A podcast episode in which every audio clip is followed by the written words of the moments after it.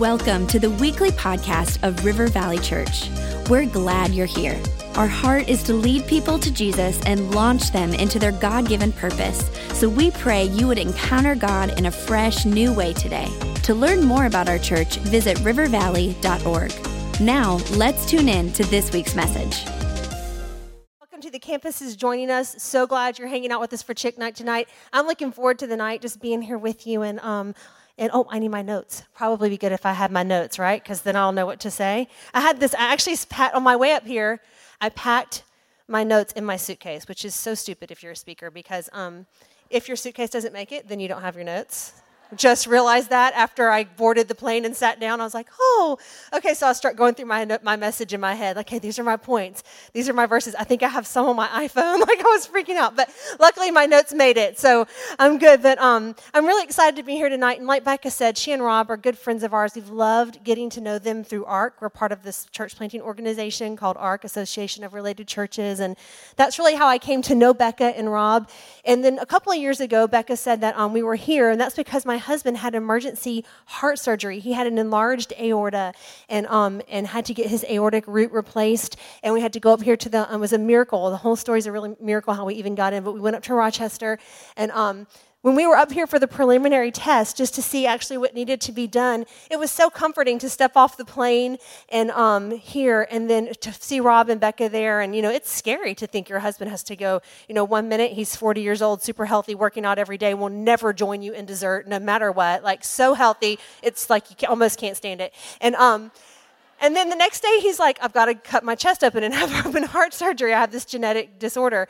And um, to walk off and see them there was so comforting, just so comforting. And then on the way back, they even allowed us to stay in their guest bedroom, which was so over and above. So did not have to do that. But I remember the next morning, I woke up and I was like, oh, you know, I would really love coffee. You know, the awkward moment when you wake up in somebody else's house and you're in your pajamas? You know, we're friends with them, but, you know, not vacation, like, not like we've woken up in our pajamas with each other before, okay? Not that kind of friend. You know, love them, we're not there yet. So, um, so, but anyway, I'm thinking I just would love some coffee, but like I'm afraid, I'm embarrassed to go down, you know, and I'm thinking how I'm going to get coffee. And all of a sudden I hear this little tinkle, tinkle, tinkle outside the door. And I open the door to the bedroom and it's okay, Becca has left a tray with like a silver coffee pot and china and not even not knocking on the door handing it to me okay she's set it down and like rang a bell and ran away so that i don't have to be in my pajamas i was like i need to step it up i mean for, forget southern hospitality what about midwestern hospitality huh I was shamed. Southern girl. I'm like, I'm going to have to step it up because this is not good. This is not good. The Midwesterners are beating me out, you know? Beating me out of it. So, anyway, what a great, that was, so now I think you're all like that. So, if I ever go stay at your house, you have to bring me coffee in bed and tinkle a bell and run away so that I won't be embarrassed to come see you in my pajamas. So, anyway, well, great. I have, a, I have a message for you tonight called You Might Be an Overcomer If. Do I have anybody in here tonight who is facing some things that they need to overcome? Anything in life that you think, you know, it would be great if I could overcome that, but maybe I'm not sure if I'm the kind of girl that can overcome this. I don't know if I have what it takes to be an overcomer in life, the kind of overcomer that can overcome anything that life throws my way. And maybe you're walking through some things tonight. You've brought some things in with you, and you're thinking, you know, I don't know if I'm going to be able to make it through this with my life intact, with everything intact. So I just want to encourage you with some things tonight. And, you know, I was looking for um, some jokes to tell at the beginning of my message because apparently you people won't listen to me if I'm not funny when I start. That's what all the that's what all the communication experts tell me. So I was trying to look for some jokes, and I thought it would be funny. You know, the, the, the title of my message is "You might be an overcomer if." And so, have you ever heard that you might be a blank if? Like you might be a Gator fan if you might. Well, my favorite ones were you might be a redneck if. So I figure since I'm all the way up in Minnesota, there's probably not rednecks here. They're a safe group of people to make fun of. If you are a redneck in here, it's okay. I am too, so I'm making fun of myself. But here's, here's some funny ones I found. You might be a redneck if you cut your grass and found a car. You might be a redneck if you have a homemade fur coat. You might be a redneck if you have ever given rat traps as a gift. That has actually happened to me before. Okay. Your wife, you might be a redneck if your wife has ever said, "Move this transmission so I can take a bath." You might be a redneck if you've ever been involved in a custody fight over a hunting dog. Sometimes it happens. And then my favorite one you might be a redneck if your hairdo has ever been messed up by a ceiling fan. It's big, it's big hair. So, all right. But you know what? Tonight I want to just give you a few tips if you're wondering if you're an overcomer or not. I want to give you some ways that you can know whether or not you're an overcomer. And the title of my message tonight is You Might Be an Overcomer If. Hey, um, is there a countdown clock in here? Nope. Y'all but shout you tell me if I go over, just shh, stop. Okay. All right, so let's just pray together and then we'll get started. Father God, we thank you so much for your word. And Lord, I thank you that your word does tell us that greater is he who is in us than he who is in the world. And Father, I thank you that even though we may not always feel like it, God, I'm sitting in a women, a room full of women who are overcomers tonight. And I pray that your word would quicken that, make it alive to us, make it real to us, God, and change us from the inside out as we learn more about you and the power of God in us. In Jesus' name, amen.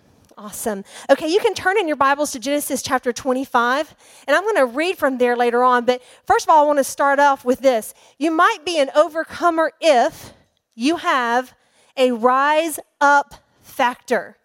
A rise up factor. Can you say that? Rise up factor. That's the first clue. If you're not sure if you're an overcomer, if you have what it takes to overcome in life, you will know that you are an overcomer if you have what I like to call a rise up factor. What is a rise up factor? A rise up factor is just that thing in you that won't let you quit. And I don't know about you, but there have been times when I have been down to the quitting line. You know what I'm saying? I get all the way down there and I think, what is wrong with me? Like, why can't I give up? Other people give up all the time. They go on to live happy, healthy lives. What is this thing in me that will not let me quit? And I really think it is that when you are born again Christian, when the Holy Spirit lives in you, you have, whether you want it or not, whether you like it or not, this thing called a rise up factor. It's this thing inside you that refuses to let you quit when you know that you are pressing through into the will of God. And so I want to read to you a story of someone who did not have a rise up factor. It's from Genesis chapter um, 25 verses 29 through 34. And this is a super familiar Bible story for lots of you who know this but um, who, who, are familiar with the Bible. But this is a story of two brothers, Jacob and Esau. And Esau was this big, manly hunter type dude. He was always out hunting and doing manly things, growing hair on his chest and killing things and working in the fields and sweating and grunting. Okay, so that was that was Esau. But then there was Jacob, and Jacob was more like the the artist of the family. You know, he was like the chef. He liked to stay back and take care of the house, and you know, just kind of do stuff around the house. Esau was the firstborn, and Jacob was the secondborn. They were twins, but Esau came out first, and so he was the technically the firstborn of the family. And one day Esau comes in from hunting in the field, and this is what it says in verse 29. Once when Jacob was cooking stew, Esau came in from the field and he was exhausted. Exhausted, okay? And Esau said to Jacob, Let me eat some of that red stew, for I'm exhausted. And Jacob said, Sell me your birthright now. And Esau said, I'm about to die. Of what use is a birthright to me? Some of your versions might say, I'm going to die anyway one day. Why do I need a birthright? That was kind of his attitude. And Jacob said, Swear to me now. So he swore to him and sold his birthright to Jacob. And then Jacob gave Esau bread and lentil stew beans, basically. If you've ever had lentils, it's beans. And he, he ate and drank and rose and went his way. And thus Esau despised his birthright. He despised his birthright. So here is Esau. And I want you to picture Esau because Esau has been out in the fields hunting all day, doing what he does, what he loves to do. But when he comes back, he's at the point of exhaustion. He's worked himself so hard, even the things he, he's doing something he loves now. He's doing his deal, he's doing what he's good at, but he's pushed himself so hard at it that he now comes, comes back to the camp, comes back to the house, and he is so worn out. He is so depleted. He is so empty. Empty on the inside. He's hungry, he's famished, but he doesn't just say, I'm so hungry. He says, I'm exhausted. And you know something? When you get yourself to the point of exhaustion, and you let yourself become spiritually empty on the inside and physically fatigued, that is a place that you can bring yourself to where you really want to give up, where you're ready to quit. You know, it's so important that if you're going to have a rise up factor, you have to fill yourself up. You can't let yourself get to this place where Esau was. Another thing you look at Esau is whenever Jacob said, you know, sell to me your birthright, what was his response? Now, as a birthright, okay, for those of you who don't know, Esau being the firstborn son of this family, it was kind of unfair, but it was just the way it was. When his father died, he got twice as much inheritance as his brother. He got the major portion of the estate because he was expected not only just to be the older brother, but he had to step into the shoes of his father. He took responsibility for taking care of his mother, administrating the funds, taking care of all his nieces and nephews and brothers and sisters, guarding the house, guarding the possessions, creating a legacy for future generations. It was a huge role. And so, because he was called to that, he was going to be resourced with his birthright. He was going to be given the huge share of the inheritance when his father was, di- was died. And his father was on his deathbed. He was very ill at this point. And the funny thing about Esau is here he is, knowing he's been raised his entire life with this destiny spoken over him. Now, son, he would go out to the field with his dad. Now, son, when I die, you're going to need to make sure that this is what you're going to do. You're going to watch the sheep. You're going to make sure they're healthy. You've got to inspect them. You've got to know the state of your flocks. Now, son, whenever I die, you're going to need to know this is the time to plant. This is the time to harvest. This is the time to sow. This is how you, this is how you store your grain. You're going to be in charge. This is your role. This is your destiny. This is your influence. This is your impact. This is your legacy. All day long, every day, from the time he was young, destiny spoken over him. But he gets to this place where he's totally exhausted and he's totally hungry on the inside. And in the moment, his need feels so great that when Jacob says, Sell me your birthright, he goes, I'm going to die one day anyway. Why do I need a birthright? I mean, can you believe it? Like everything that he was supposed to be for a bowl of beans, he just gave it away.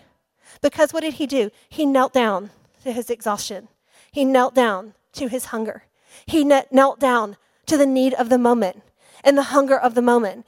And instead of rising up right then and standing up to his exhaustion and standing up to his hunger, he knelt instead. He did not have a rise up factor. When you don't have a rise up factor, it will cause you to trade what God has placed in your hand, what he has placed on your life, what he has called you to for the need of the moment. And you know what? What God has for you can never measure up to what the world has. What the world has is a bowl of beans compared to what God has for you. Don't ever forget it. You are planted in a house that constantly speaks destiny over your life.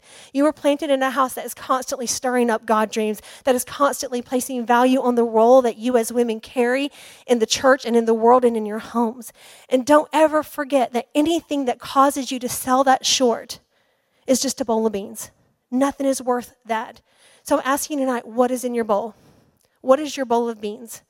Is your bowl of beans relationships that are pulling you down? Is your bowl of beans just not wanting to forgive? Is your bowl of beans not maybe knowing that you should have the health and the, the discipline to exercise, but you're just kind of, uh, I'll get to it tomorrow? That's a big bowl of beans for me not always wanting to eat right, like always wanting to have junk food. I love junk food. Like I said, chips and salsa are the death of every diet I've ever done. But you know, I need my health to do what God's called me to do. When you travel a lot, when you speak a lot, you can't just be sick all the time. You can't be so stuff full all the time that you can't get up on stage and talk. I mean, it's a real God, you know, God is greater than my body, but He gave me my body to carry His Spirit in while I'm here on earth. And it's the only vehicle I have for doing the work He's called me to do. So I have to prioritize it. You know, that can be a bowl of beans for me. I can trade my health for some jelly bellies. You know, I love gummy worms. I mean, I can I can do it. I mean, it sounds dumb, but I mean that, that's the choice I have to make sometimes. I'm not to not be unhealthy. Or, you know, sometimes it's it's just making those choices to prioritize the right things in your life, the really important things, not just the urgent things. There are a lot of things that scream for our time, and they make themselves seem so important. But when we step back and look at the priorities we've set in life, they're not really the things that we value. Our work can be so demanding, volunteer opportunities can be so demanding. Our phone, returning phone calls, returning texts. I mean, the smartphone, I love them. I live on my phone. Man, that thing can be a drain to your family if you don't put it down. Twitter, Facebook, all those things, I love them all. But all of those things sometimes can take the place. They can be a bowl of beans that you trade for the things that are really important to you. So we have to be wise. We have to be wise as daughters of God that we don't give away our birthright. And hold it. The Bible says Esau despised his birthright. You know that word despised, it doesn't mean literally hated. Oh, I hate my birthright. I don't want anything to do with it. All it means is that he weighed it lightly. He weighed the beans on this side, his hunger on this side, his um, exhaustion on this side, and he weighed the beans on this side. And you know what? He thought, you know, I mean, he weighed his birthright on this side. and he said, you know what? I'm going to just hold this lightly. And so he was, it was easy for him to give it away. Don't hold what God has called you to lightly. Don't hold what your post is in life, your family, your friends, your church. Don't hold it lightly. Because whatever you hold lightly, it's just easy to lose your grip on. Whatever you hold lightly, the Bible says that in, in biblical language, holding lightly and despising are the same thing. Because eventually the thing you hold lightly is going to be outweighed by the, your immediate wants and needs. So, you know, have a rise up factor. Have a rise up factor. Have that thing in you that will not let you quit. And you know, you might think, oh well i just i don't think i have that rise up factor. That's not me. I'm not a fighting kind of girl. I like to kind of take take it easy. I don't know. I'm just kind of go with the flow. Whatever life brings me. No all of us have to come to a point where we have to choose to rise up or not. All of us come to that point in life. We have to choose to rise up and fight for something or we have to choose to just let it go. And you'll know that when that moment comes, and I want to encourage you, when, when that moment comes, when God is calling you to push through and rise up, remember this the Holy Spirit inside of you at all times, in every, in, every time, in, every, in a perfect way, wants to fight. The Holy Spirit in you is never stressed. Do you realize that? If you are saved, if you're born again, the Holy Spirit lives on the inside of you. The Holy Spirit on the inside of you is 100% completely at peace all the time. The Holy Spirit on the inside of you wants to love every single person every minute of every day perfectly all the time. The Holy Spirit on the inside of you wants to forgive perfectly every single time. The Holy Spirit inside of you is not worried. The Holy Spirit inside of you is never fearful. The Holy Spirit inside of you wants to honor and love and worship God perfectly every minute of every day, all the time. Okay, so sometimes we have to remember, as women of God, that we have the choice to behave and act like citizens of heaven rather than citizens of earth. And how do we do that? It's just by yielding to the Holy Spirit. Just yield. It's there. He's in you. He wants to love. He wants to forgive. Go in his strength. Yield to him. You have you have the choice. You have the choice. That's your rise up factor. That's what it is. It's really about you responding to the ability of the Holy Spirit that is in you. Just take step back and take a moment and listen. Okay, so the next thing, another way that you know that you're a, um, an overcomer. You might be an overcomer if you are honing your spiritual senses. If you are honing your spiritual senses. What does the word honing mean? So, you know, if the, the word honing means to make a more acute or effective by sharpening, to improve, perfect, sharpen, and put an edge on to put an edge on something. If you're honing your spiritual senses, you are putting an edge on your spiritual senses. Pretty, pretty important to do in this life. You know what the opposite of honed is? The opposite of honed is blunt, dull, and thick. Blunt, dull, and thick you know, in this, in this time in our history, in this time in our world, where human trafficking is such an issue, where our youth are turning away from God in record numbers, where people are leaving the church in record numbers, where marriages are failing in record numbers, where people are hopeless in record numbers. Girls, we cannot afford to be blunt, dull, and thick. We can't afford it. The church cannot afford for you to be blunt, dull, and thick. The church needs you to be sharp. The kingdom of God needs you to be sharp. God can use you best when you are honed, when you are sharpened, when you are when you are sharpened and, and given an edge to precision. And that is what your overcomers do. They sharpen their spiritual senses. And I want to encourage, let you know that that doesn't happen by accident. Honing is a, an intentional activity. It means that you are practicing something over and over and over again until you get it right. How many of have ever seen the, um, the movie uh, Karate Kid? Okay, that movie Karate Kid. Okay, I saw the old school with Ralph Macchio. So cute. So in love with him. Okay, had his little like t- the tiger beat poster on my wall. Okay, so um, but you remember when he went to Mr. Miyagi and he was like, Mr. Miyagi, teach me how to fight. And he goes, Okay, Daniel-san, I show you how to fight. Here, take this rag. Wax on, wax off, wax on, wax off. So he what waxes the car, wax on, wax off mad at him. Well, you said you're going to teach me how to fight, and all you're doing is making me wax this car. Daniel-san, wax on, wax off, wax on.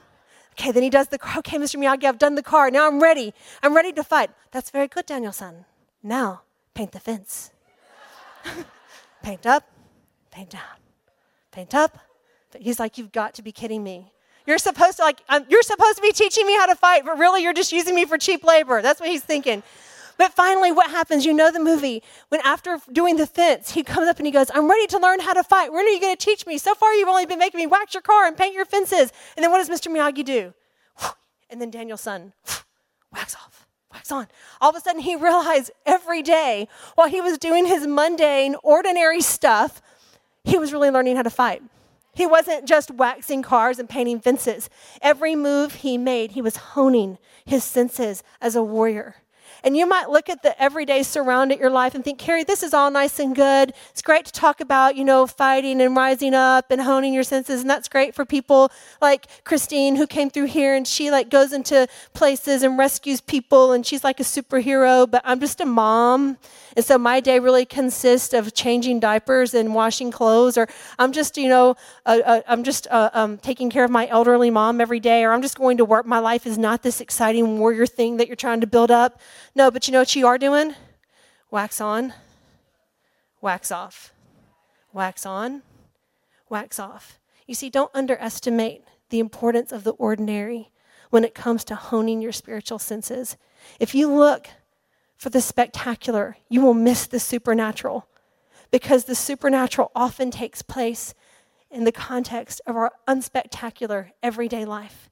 Many times, what spiritual warfare looks like is just wax on, wax off, change a diaper, fold a towel, put up the clothes, have a great attitude. Love my husband when he comes through the door and don't shoot him evil eyes. You know, take that phone call from that annoying friend and dig deep and find the compassion. You know what I'm saying? Sometimes it means saying yes to joining a group when everything in me wants to be shy and hold back and isolate because I'm nervous that people won't like me or I have a history of catty girlfriends that gossip behind your back and I can't take the risk of getting in a small group again because I can't be bothered with that. Wax on, wax off. Because sometimes the supernatural just looks like saying yes to that moment and stepping into it and remembering that on the inside of you, the Holy Spirit always, always, always wants to do what's right and knowing that you have a choice to behave like a citizen of heaven and not just a citizen of earth, right? So don't forget to hone your spiritual senses. Okay. And I just want to, um, real quick, just kind of putting some flesh and blood around this, okay? Just putting some some scripture around this to show you that it is actually in the Bible. Okay, um, set 1 Corinthians 2, chapter 2, verses 9 through 16. It says this, however, it is written. You love this verse, you're going to love it. No eye has seen, no ear has heard, no mind has conceived what God has prepared for those who love him. we love that verse. So I love it. Huh? We quote this all the time. No, no eye has seen, no ear has heard, no mind can conceive. But guess what? Don't stop there because that's not where the verse stops, and that's not where Paul stops. He says, No eye has seen, no ear has served, heard, no mind has conceived what God has prepared for those who love him but God has revealed it to us. God has revealed it to us by what? By His Spirit. The things that Paul is writing about here, the things that no eye has seen, no ear has heard, no mind has conceived. Guess what? But you can hear it. You can see it. You can conceive it. Why? Because God has revealed it to you, but He's revealed it to you in one way. He's revealed it to you by His Spirit. And look, if we want to see and hear and perceive the things that God wants us to hear, hear and see and perceive, it's not going to happen while you're driving through Chick fil A. Okay? Okay, I have three kids. None of them were conceived while I was doing laundry. All right? They were conceived in times set aside for intimacy. And it's the same thing with conceiving hope and conceiving dreams and conceiving revelation from God. That comes in time that is set aside for intimacy. That is what honing your spiritual senses are. And he says this, he goes on to say, The Spirit searches all things, even the deep things of God. For who among men knows the thoughts of a man except the man's spirit within him? In the same way, no one knows the thoughts of God except the Spirit of God. We've we have not received the Spirit of the world, but the Spirit who is from God. Why have we received the Spirit? It tells us so that we can understand what God has freely given us. Look, yes, God's ways are higher than our ways. His thoughts are higher than our thoughts. He's infinitely above us, but He's not a God who wants to stand back from us and keep us in the dark and keep us confused so that we don't know our way. He's a God that wants to open the eyes of our understanding and reveal Himself to us. Is that amazing? Girls, that's amazing. That is not something that we should take lightly. God is infinite and He wants to continually deposit His infinite knowledge and revelation of who He is, but He does it through honing our skills, honing our senses to hear and listen to the voice of the Holy Spirit by setting aside times for intimacy. Then He goes on to say, this is what we speak, not in words taught by human wisdom, but in words taught by the Spirit, expressing what? Spiritual truth with spiritual words. The man without the Spirit does not accept the things that come from the Spirit of God, for their foolishness to him, and he cannot understand them because they are emotionally discerned.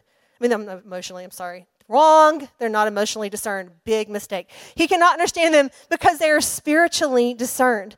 For who has known the mind of the Lord that he may instruct him? But we have the mind of Christ. What is Paul saying here? Nutshell there is a physical world and there is a spiritual world. And you perceive the spiritual world with your senses, but there's a whole other set of senses that you have. They're your spiritual senses. And God wants you and no, doesn't just want you, but expects you as an overcoming daughter of the king to perceive this spiritual world. And the only way that you are ever going to be able to perceive it is through the power of the Holy Spirit, through setting aside time to know God through the indwelling power of the Holy Spirit for prayer, for reading your Bible, and for experiencing Him putting aside times for intimacy. So before you start freaking out the next time there's a crisis, remember, oh, maybe I should activate my spiritual senses in this matter because maybe there's more going on here than meets the eye. Maybe there's something that I can't see or I can't hear or I can't conceive, but God knows and He'll reveal it to me. So before I freak out, why don't I think about accessing those spiritual senses and see what God has to say? See what his perspective on this is. By the Holy Spirit, we are alert to the prompting of God and understand what his will is. That's so exciting by the Holy Spirit. Listen, when we're weak, we need to remember that He's strong. How can we know that? We can perceive it by the Holy Spirit even when we feel weak. When we're overwhelmed, we need to remember that He's the rock. Okay, honing your spiritual senses is about perceiving the kingdom of God in your present reality. That's what it's about. The kingdom of alive is the kingdom of God is living. It is alive. It is well. It is active. It is moving forward and you are part of it. And if you want to see it, you have to open your spiritual eyes. That means drawing near to God. You know, when you're in when you are overcoming, when you're in the middle of overcoming, most of the time winning feels like waiting and victory feels like endurance winning, winning, winning, when you are waiting and you feel like you're just waiting and waiting, do you know what you're really doing? If you look with spiritual eyes, you'll see that really what you're doing is winning. When you're enduring and you feel like I'm just enduring, I'm just enduring, I'm just enduring, if you'll see with your spiritual eyes and not your physical eyes, you'll realize really this feels like endurance, but what it really is is victory because I'm not giving up. I'm not bowing down. I'm not letting the need of my moment dictate my response. I'm keeping my eyes focused on Jesus and I'm going to win. So that, that means you're an overcomer because you're, cause you're honing your spiritual senses. And then for the last thing, my last point, you might be an overcomer if you refuse to be content with mere knowledge about God, but you insist on experiencing his presence.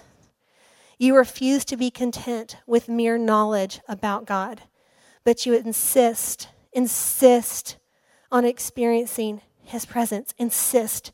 I use that word insist intentionally because, um, you know, it's just our human nature that whenever we do things over and over and over again, they just can become so familiar to you and they lose their wonder and they lose their sparkle and their just the, the sense of wonder that you once had over it. I mean, if you remember the first time that you ever came to River Valley Church and you encountered this awesome body of believers and you walked in and maybe you just felt accepted for the first time or you felt the presence of God for the first time and you were like, oh my gosh, can't believe this.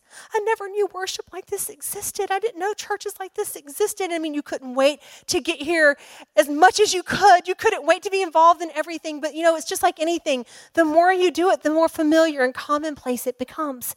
And now it's like, it's so easy. I know this because I'm a pastor's wife. Okay, sometimes there are sermons that my husband preaches. No lie, it's my 10th time to hear it. All right? And I can come into church and I can go and sit on the front row and I can raise my hands and I can sing, you know, um, I don't even know what a song is. Okay, um, I can't remember any songs lately. I don't know what the problem is, but um, name something. A song. Ah, amazing grace. I'm raising my hands. How sweet, what can wash away my sins? I need to pick up some ground beef after church. What can make me whole again? I forgot to pay the dance instructor for Annabelle's lessons. Oh, I can't believe that Stovall wore that tie. I should have thrown it away the last time I cleaned his closet. Oh, I need to remember to run out because that crazy lady's looking at me again. Nothing but the blood of Jesus. You know what I'm saying? I mean, Okay, and have you ever done that? I mean, especially if you're a leader in church, it's I mean, you know, you're you can be going through all like you can be sitting behind me, you don't know. My arms are up, I'm dancing, I'm doing the whole thing, and in the inside, I'm going through my grocery list, going over my calendar, trying to figure out how I'm gonna answer it. You don't know. And it's easy to fool everybody, but you know, I never fool God, ever. And that has to be enough for me that the integrity of my heart in worship, that He sees it. That He sees it. It doesn't matter who else sees it that He sees it. And the more you become a leader, the more that has to be enough for you, or you will not walk in integrity. That God alone sees it. Only He and I will ever know.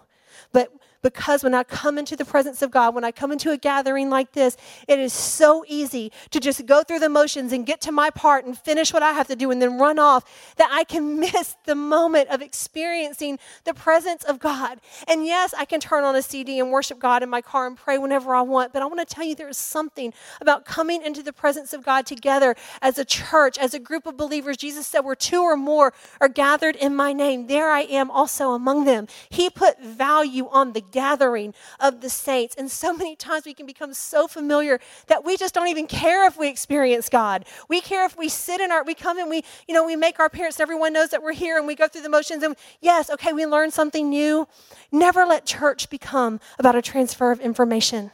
That's not what it's for. And look, I'm pro learning. I love to learn. I'm a huge bookworm. I love reading intellectual books. I'm smart, okay? It's not that. Not anti learning.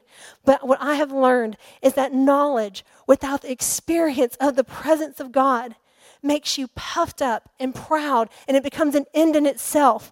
But when you experience knowledge of God, knowledge about God with the incredible presence of God, it brings you humility and love, and it keeps the wonder alive in your heart for the God that you know is so holy and so perfect, but that will reach down from heaven and touch you right where you are.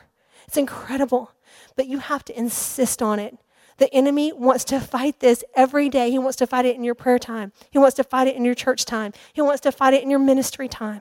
But you, as a daughter of God, you have to insist that church will never be good enough for me unless I come and experience the presence of God before I leave the doors, before I walk out. Don't be content with just transferring information, learning a new Bible verse, learning a cool new way to look at it. It's about experiencing the presence of God. That's where you're transformed. That's where you're transformed. Okay, the um, Kurt can come on up, and I'm going to close right here. I just want to read to you a very familiar passage of Scripture. It's Psalm 23.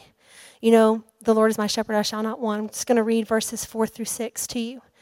It says this even though I walk through the valley of the shadow of death, I will fear no evil, for you are with me. Your rod and your staff, they comfort me. This is where I want to kind of land. You prepare a table before me in the presence of my enemies.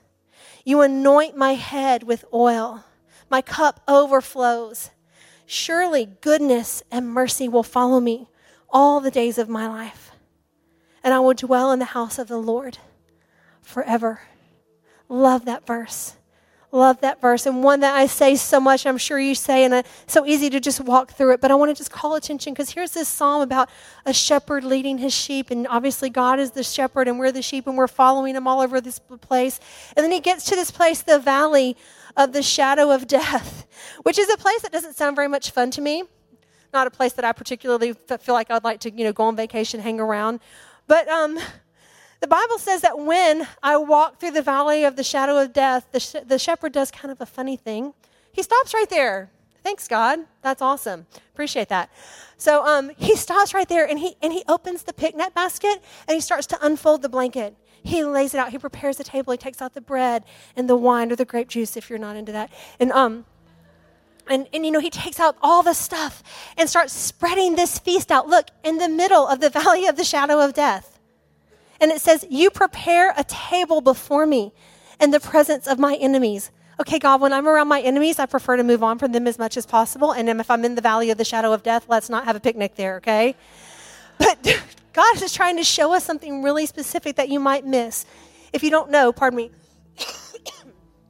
pardon me, um, if you don't realize what that means. And in Hebrew culture, whenever you went to someone's house for dinner, when they invited you to their table, they weren't just giving you some food to make you not hungry anymore. They were actually telling everybody around you that they're in fellowship with you. In other words, they're saying, This person is my friend. They're my close friend. Eating together with somebody was super important. That's why communion is called the Lord's Supper. It indicates our, our, our fellowship with God, but also our fellowship with everybody else at the table, with, our, with the body we're planted in as well. And when the Bible, when a host would spread a table, everybody who saw them eating together, this is the message it said This person is with me. And if you attack them, you attack me. If you steal from them, you steal from me. If you hurt them, you hurt me because we're in fellowship together and their presence at my table means they are under my protection, they are under my favor, and they are in, within my friendship. And so God stops in your very darkest place, okay? And He doesn't rush you through and go, come on, you're going to be okay. What He says is, hey, you know what? This doesn't bother me. Let's just have a picnic right here because I have something I would like to say to your enemies. And the thing I would like to say is, she's with me. And if you hurt her, you hurt me. And if you steal from her, you steal from me. And if you harm her, and if you come against what is hers, you come against what is mine. So we're just going to sit here and eat and let that sink into you, enemies, because I'm going to anoint her head with oil. And she's going to have more than enough. Her cup is going to overflow. You know, the oil represents always in Scripture the presence of the Holy Spirit. It represents the Holy Spirit. When, when God is anointing your head with oil, it means there is the presence of the Holy Spirit flowing over your life. That table of fellowship is communion with God, it's in His presence together. When you are in that place of worship and communion and fellowship, you are going to draw strength. It's like when you open your heart up to God, when you participate in worship, and don't ever confuse worship with singing, okay? It's not just singing words, it is a two way street between you and God. When you're in that place, okay, you're sending a message to your enemy I am my beloved's, and he is mine, and his banner over me is love. Amen. Amen.